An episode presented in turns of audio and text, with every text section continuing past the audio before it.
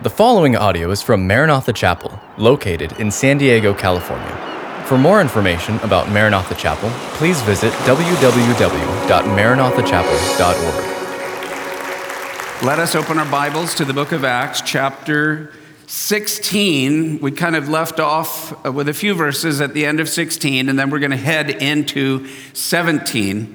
Um, but some, some amazing things tonight. Then we're going to have a time of communion and remembering Jesus and what he did for us on the cross and worshiping the Lamb of God that takes away the sins of the world. And, uh, and then we're going to pray for one another and bless one another. It's going to be a, a great evening. And in fact, I'm very excited about this message.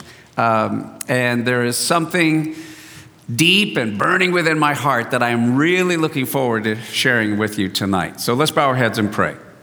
Gracious Heavenly Father, we welcome the presence of your Holy Spirit. Um, we acknowledge that you are the God in whom we live and move and have our being. And how we thank you, great is the mystery of godliness, that God was manifested in the flesh, in the person of Jesus. Praise you, Lord Jesus. How we love you, how we worship you, O Lamb of God, Lion of the tribe of Judah, King of kings, Lord of lords, Maranatha, come quickly, O Lord, come. In the meantime, may our hearts be ready to hear your word tonight, to receive it um, and Lord, that we would, we're eager to hear what you have to say, what you want to share, and especially that personal word, the voice speaking from behind us, saying, This is the way, this promise is for you, my son, my precious daughter. These promises are yours now. Lay hold of them by faith, appropriate them, believe them Call upon them, trust in them, for they are yours with childlike faith. So we commit all of these things into your wonderful hands. Thank you, Lord. We know you will hear our prayer and that you will answer it. We thank you in Jesus' mighty, wonderful name. And everyone said, Amen. Okay, so we left last week uh, the story of Paul and Silas. They, you know, now, man, they're flowing in the Spirit. They are moving mightily in Philippi. Uh, there was a stronghold, this poor girl that was demon possessed. We talked, we kind of went into that a little bit about how. Uh, you know those that get demon demon possession and how they can make predictions fortune telling and all that kind of stuff that poor girl but philippi was a stronghold gateway if you will to all of europe and so Paul the Apostle turned around in the name of Jesus of Nazareth. I command you to leave this girl now. And that demonic spirit or spirits left this girl and they were able to bring her to the Lord. And then Paul and Silas are preaching. They get opposition, they get beat up, they get thrown in jail. And at midnight, the Lord gives them a song in the night and they are worshiping the Lord. I believe counting themselves worthy to suffer for, for, all that Jesus has done for us, they counted it worthy with their beatings to say, Lord, we praise you and worship you. At midnight, God sends an earthquake, shakes the gates open of the prison, the, the locks come off, and Paul and Silas, rather than running and escaping, cry out to the jailer in the darkness because he's ready to do himself in. Do yourself no harm. For we have been sent by God to bring you good news tonight of salvation. And the jailer is shocked. How do they know? And he invites them to his house. He washes their wounds. They share the Lord with him, and the whole family of the jailer gets saved. So that's where we left off uh, last week. So now we pick up in uh, chapter 16, verse 35. It says, And when it was day, the magistrates sent the officers, saying, Let these men go. So this is the following day. They've been beat up the night before. The earthquake happens. So the keeper of the prison reported these words to Paul, saying, and he's probably excited, Hey, the magistrates have sent word to let you go. Now, therefore, depart and go in peace. But Paul said to them, They have beaten us openly, uncondemned, and Romans, meaning we have Roman citizenship. What those police just did, the magistrates, is illegal under Roman law. Woo, they're in trouble. And it's interesting that Paul knew that. He didn't, he didn't reveal his Roman citizenship before, and he could have. We don't know why, for whatever reason. We know one of the reasons God wanted to put him in jail overnight so he could preach to the jailer and his house would get saved. But it's interesting, Paul's reaction. Paul said to them, They have beaten us openly, uncondemned Romans, and have thrown us into prison, and now they want to put us out secretly. It's like, hey, you guys, they realized, in other words, they'd made a mistake. And now they're kind of like, okay, we're going to let you go. Just go, be gone, and we won't talk about it. He says, no, indeed. Let them come themselves and get us out. Now, I, again, why is Paul doing this? Well, I believe everything Paul did, he was led by the Lord. And, and Paul used, listen carefully, Paul used his Roman citizenship not as a badge of personal, you know, courage. It did, it had tremendous meaning. I mean, Rome controlled the world. And if you did anything that was against Rome, fear came upon you. Your life basically is on the line. And it was illegal under Roman law to hold a Roman citizen in jail overnight without the charges, without corroboration, beaten them without them even having a hearing. So these guys knew it, they're in trouble, and it's interesting that Paul's going to deal with it. Let them come themselves and get us out. And the officers told these words to the magistrates, and they were afraid when they heard that they were Romans. Uh oh, we are in big trouble. And then they came and pleaded with them. Now, these are probably the same guys that the day before were beating the daylights out of them. Now they're very humble, very gentle, very apologetic. Please don't get us in trouble. And then they came and pleaded with them and brought them out and asked them to depart from the city. Just please go. We didn't realize you were Roman citizens. We take responsibility. We were wrong. We shouldn't have done that. And so they went out of the prison and entered the house of Lydia. So that's the lady that kind of got the whole thing started. You remember? The man from Macedonia turned out to be a woman named Lydia that God lit the fire there in Philippi and had seen the brethren. So when they had seen the brethren, they encouraged them and departed. So here's what I want uh, to put in your outline here. Number one, Paul and Silas leave Philippi on their own terms.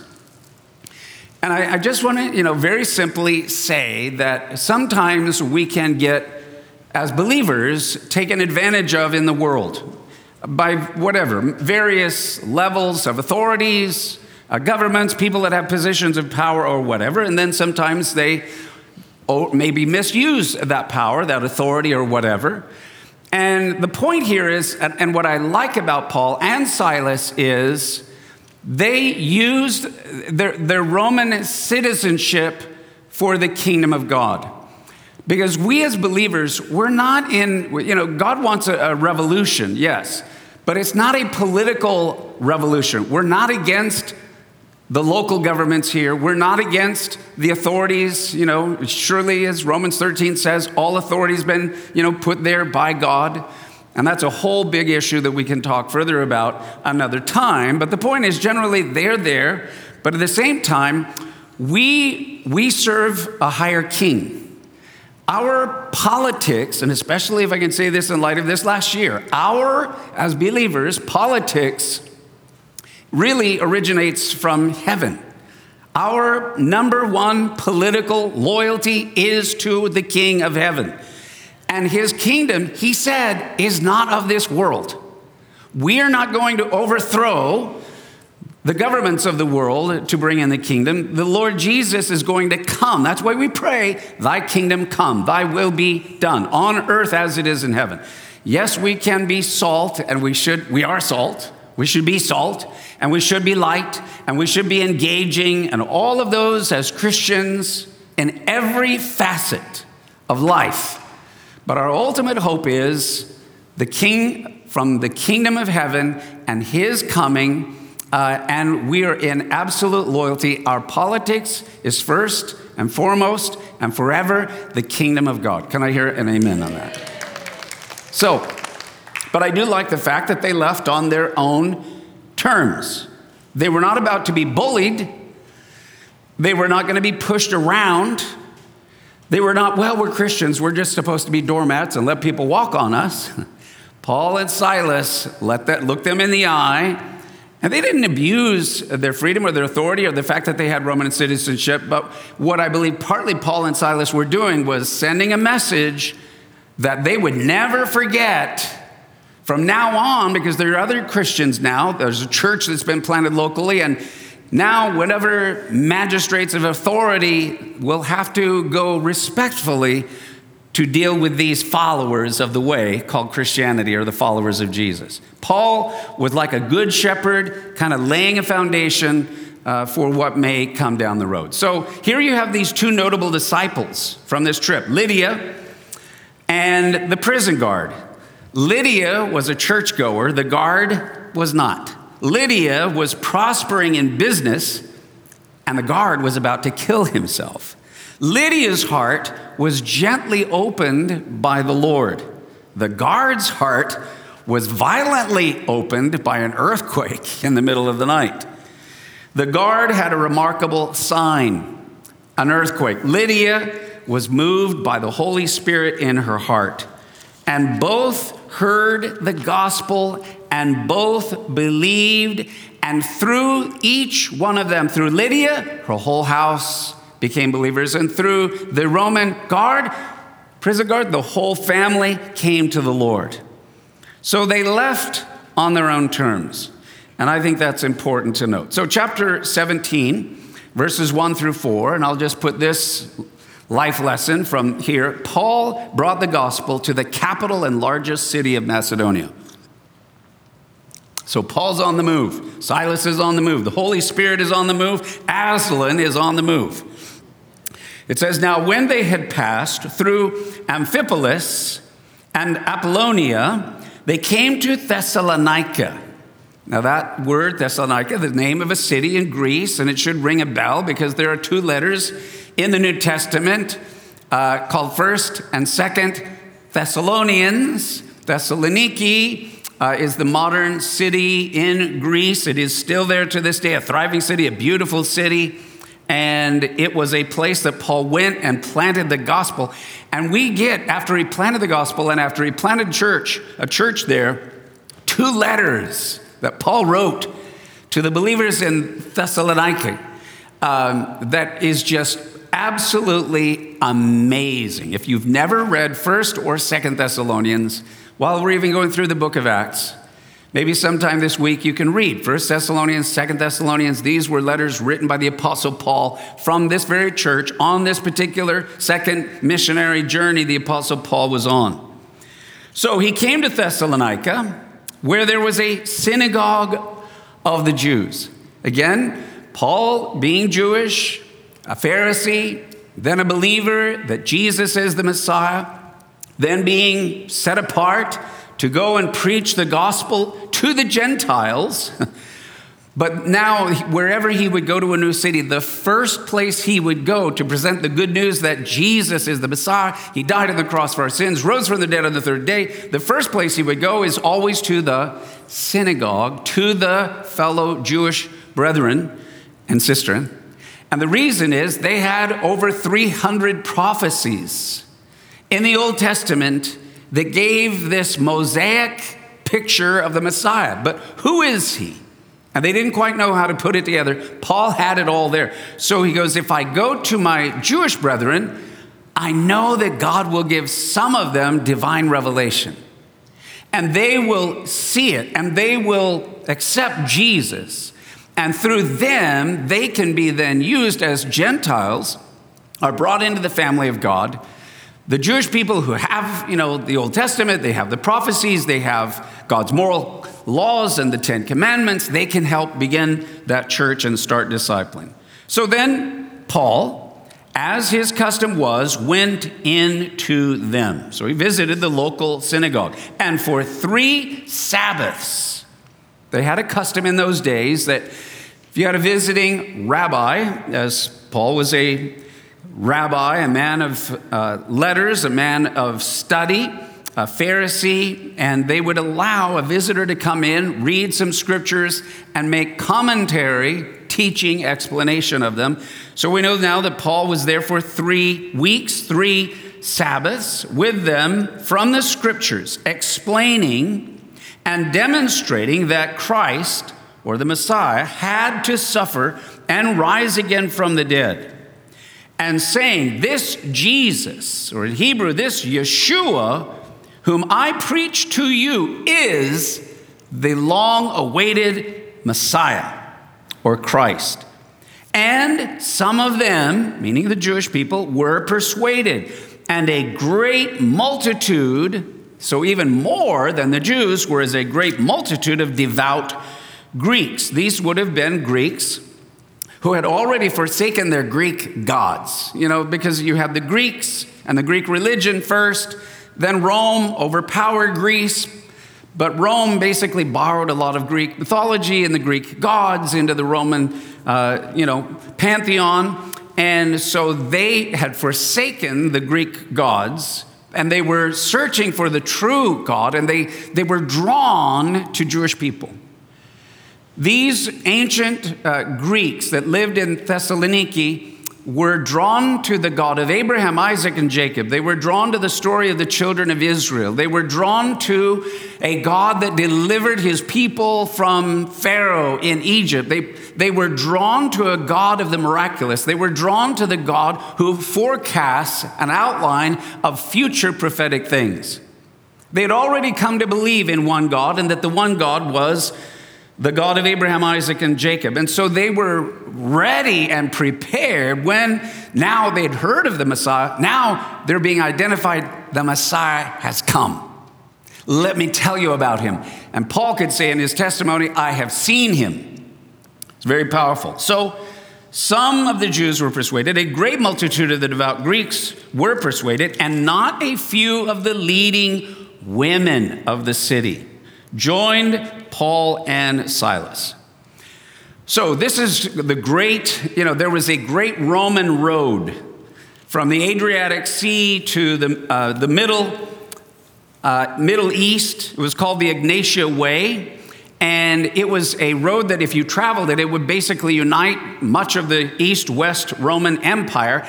And that main road upon which and, and, you know Roman Westerners and Roman Easterners would travel and meet was a road that went right through the city. And therefore, it was a cosmopolitan area. If a church could be planted here, the gospel would then spread east and west along that road until it became a highway of the kingdom of heaven and of God. So Paul was very, you know, very wise he was led by the Holy Spirit. He had a plan. Go to the synagogue first, get some Jewish believers, some of the Greeks that have already left go, let go of their gods and goddesses, and then now fill them in. Jesus is the Messiah. Plant a church, and from here they can go out and spread to the smaller communities around them. Now, how did Paul do it?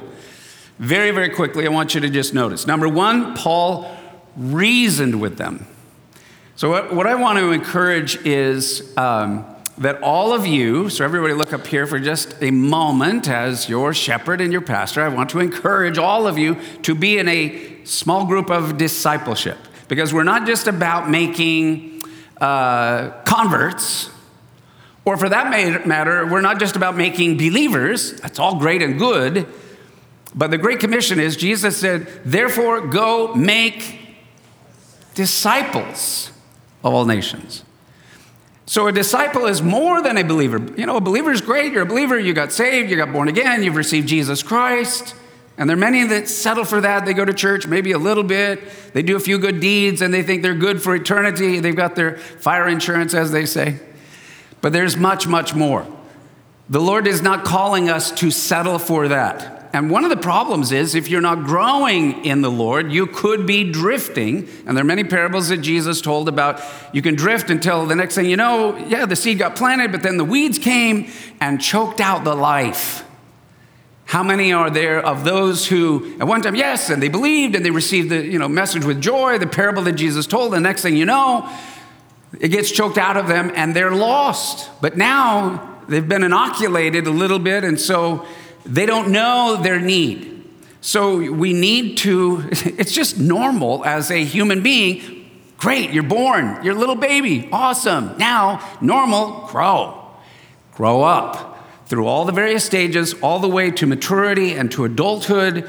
We're to grow, and we should continue growing. So Paul reasoned with them.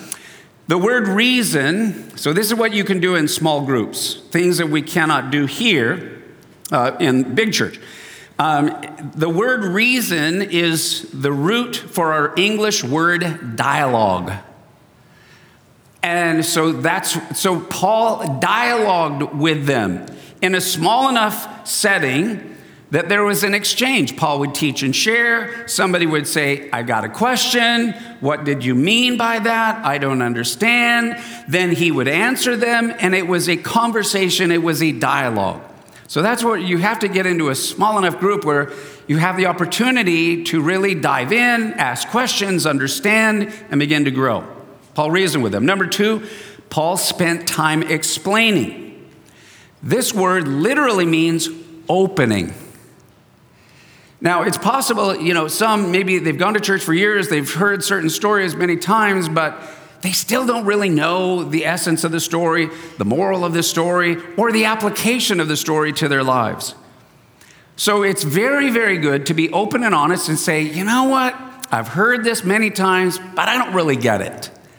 Could you open my understanding? And that's what really discipleship is about having someone be able to open to you and, and literally uh, bring clarity, simplicity, where you go, now I get it. Now, because once you get it, once you understand it, you can apply it, you can begin living it. And when you start living it, it becomes part of your character.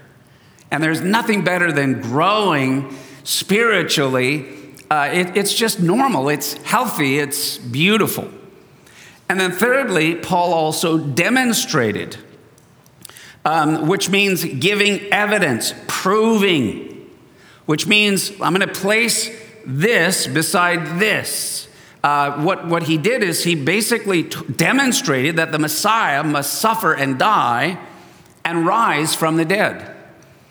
Now, we all know that as the gospel, but if I could take all of us and get us on a little bus and go back, you know, 2,000 plus years ago, and now all you there is no New Testament. All you have is the Old Testament, and scattered from Genesis through Malachi are 300 prophecies that are called messianic.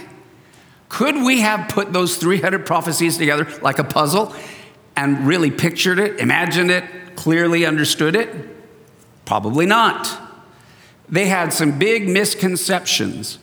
So when Jesus actually came, even it took time for the disciples, and quite honestly, it took divine revelation for them to put the prophecies together with Jesus' life.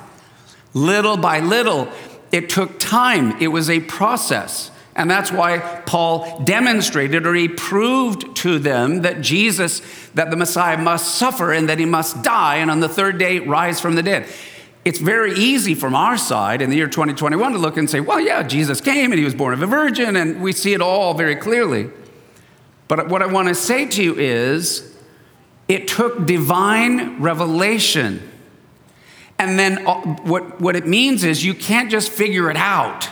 It's not like a math problem that you can understand and put together. You have to have a, a, tender heart, an open spirit, and God has to reveal to you. That's why when Jesus finally asked, after three years being with the disciples, Who do you say that I am? And Peter said, You are the Christ, the Son of the living God. He said, Flesh and blood has not revealed this to you, but my Father which is in heaven. Amen? Okay, so look at this next uh, outline point here. Paul had to show the Messiah must suffer and rise from the dead from Scripture because Jewish people were expecting the first and most important act of the Messiah would be political liberation. That's what they were looking for. And those scriptures are there. And that's what they focused on. And that's what they were waiting for. But instead, it would first be a spiritual liberation. So, what I want to say is, it was not clear from the Old Testament until it actually happened that there would be one Messiah and two comings. And that in his first coming, he would be fulfilling all of the spiritual aspects of deliverance and healing and salvation. But then he, there are all these prophecies about political. Well, yes, that would come, but that's second. And in priority, the first one, which is so much more important, I think, you know, had God just delivered them spiritually and then, okay, within 10 years, we're going to have the political, and wow, okay, one, two. But God does the spiritual deliverance, salvation, death, Lamb of God, blood shed, resurrection, and He waits for the final political outward manifestation. So far, 2,000 years.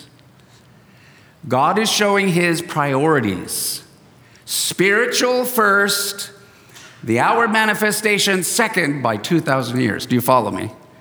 So that has to come by revelation. Acts chapter 1, verses 6 and 7. This is after the resurrection. Jesus is risen from the dead. He's fulfilled all the spiritual aspects of the kingdom.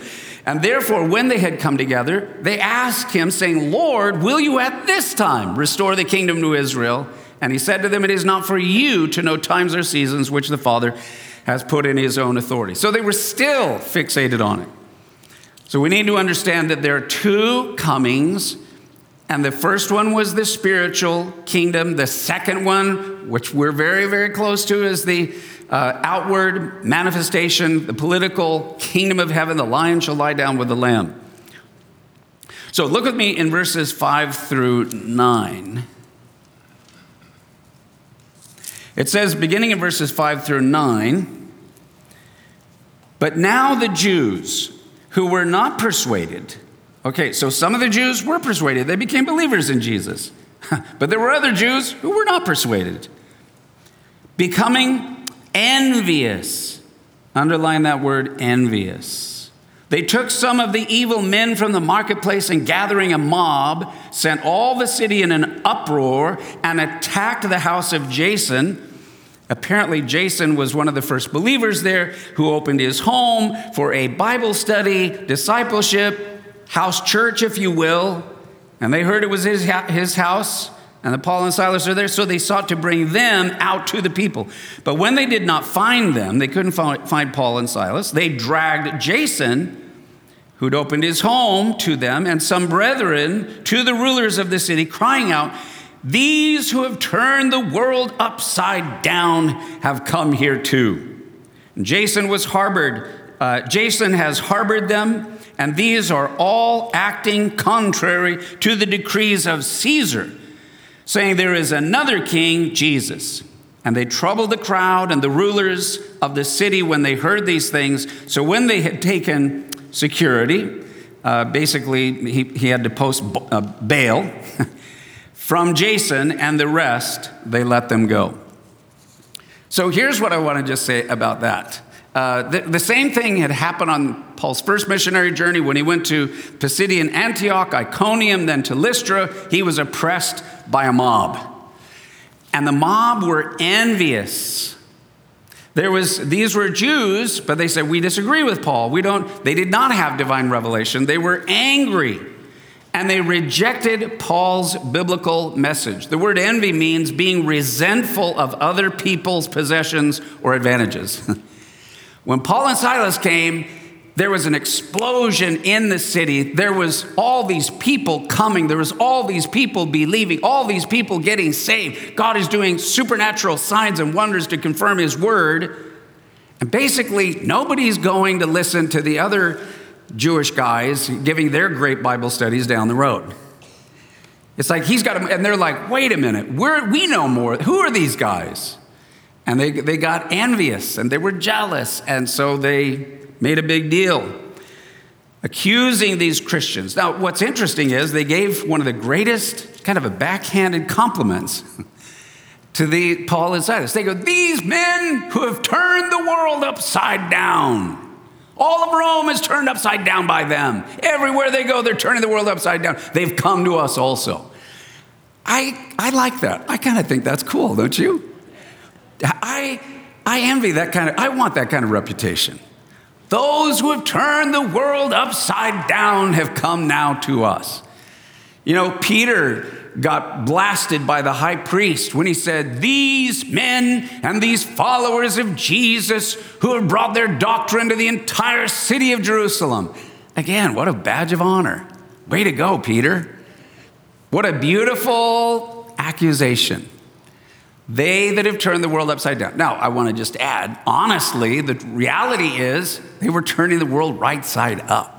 Can I hear an amen? They were doing the right thing the right way, bringing salvation.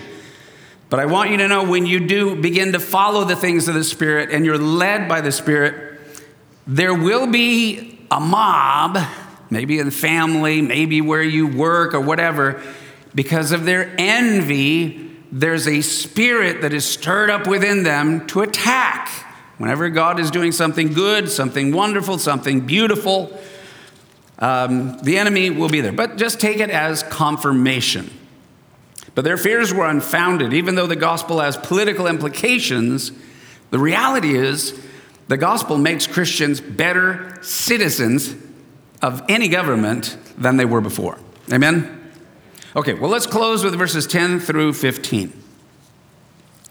It says, And then the brethren immediately sent Paul and Silas away by night They had to get him out of there by night.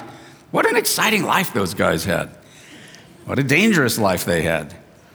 And when they arrived, they went into the synagogue of the Jews. There they go again. There's their pattern. So they went to a place called Berea. These were more fair minded than those in Thessalonica, in that they received the word with all readiness. They were like, Tell us more. We like your stories. Wow, testimony. You, what happened on the road to Damascus? Who did you see? What did he look like? They received the word with all readiness and searched the scriptures daily to find out whether these things were so. Therefore, many of them believed. And also, not a few of the Greeks, prominent women as well as men. But when the Jews from Thessalonica learned that the word of God was preached by Paul in Berea, they came there also and stirred up the crowds. Then immediately the brethren sent Paul away to go to the sea, but both Silas and Timothy remained there. So those who conducted Paul brought him to Athens, and receiving a command for Silas and Timothy to come to him with all speed, they departed. Okay, so I'm going to close with this. The Bereans learned how to receive divine revelation. So they come in, here's this new guy, and he's got new insight, new teaching. But what Paul was sharing with them was revelation. They had the prophecies. They knew there's a Messiah that's coming. We know bits and pieces of him and about him, but they're ready to receive it. And Paul was sharing, this is my story, this is my testimony. Actually, I did not believe. I was persecuting Christians. I was hounding them. I was harassing them and I was imprisoning them. And I was on my way to Damascus against Jesus. I got knocked off my horse. I'm on the ground. This blinding light speaks to me. And who is it? Yeshua, Jesus of Nazareth. And then my life has turned around. And now I lay my life down that I might share it. Now, the Bereans, I mean, think of this. They're listening to the teaching of the most famous apostle and theologian of the entire early church, probably, and the human author of at least 13 books of the entire New Testament. But they still said, But we're going to check you out. We're going to go to the Word and see if what you say is actually in the Word. And Paul says, I love that. They are more noble they, they said, We hear what you're saying, but we're going to go to the scriptures.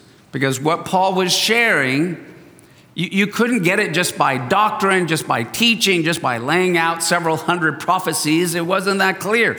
But as Paul shared the story of Jesus, as he told them what he said and what he did and how he lived and how each piece, yes, he was born in Bethlehem. Yes, he is of the family and tribe of David, or tribe of, well, the family of David, the tribe of Judah. And the scriptures, Isaiah prophesied the Messiah will give his life. His body will be broken, his blood will be shed, he will be smitten. And on the third day, and there were many scriptures he could have shown about the third day. Two days we've been torn, but on the third day he will revive us. So they looked in the scriptures, they said it matches. And then this is the testimony of Jesus. And they took what he said and they put it together, and then they received divine revelation. Now, I want to close with this, and I'm going to ask the worship team to come out. We're going to get ready to have communion in just a moment. But I want to say this, I want to close with this to you. So, everybody, look up here for just a minute. I want to say to you, with all sincerity, that where we are living right now, it's not enough uh, that you know certain doctrines and believe certain principles and teachings or whatever. Every single one of us, as a child of God, needs to be able to hear the voice of the shepherd. We individual, we need to pray every day. We need to go to the scriptures and, and say, is this true? And Lord, what are you saying to me? How should I then live? What should we do? And there's no, you know, book cookie cutter that everybody do this or everybody go here. It's going to be very personal. And we are living in days where you must have a daily living personal relationship, hearing the voice of the Holy Spirit for every decision that you make, and that you follow only His voice. You must live by revelation, not just knowledge, not just agreed upon doctrinal understanding, but by daily, personal, intimate revelation that you are hearing, Lord. Do, do you hear me? Are you with me? now as never before, as never before, because He's going to lead and guide us through. And we're going to be faithful unto Him and obedient to Him, and He'll guide us through everything that is happening and everything that's going to come. And we will hear the trumpet, and we will be caught up, and we will be with the Lord forevermore in Jesus' name. Amen. Thank you for listening to this podcast from Maranatha Chapel. If you haven't already, please subscribe for weekly messages. Feel free to share this podcast and join us for our weekend services, held Saturday evening or Sunday morning. Visit our website at www.maranathachapel.org for more information.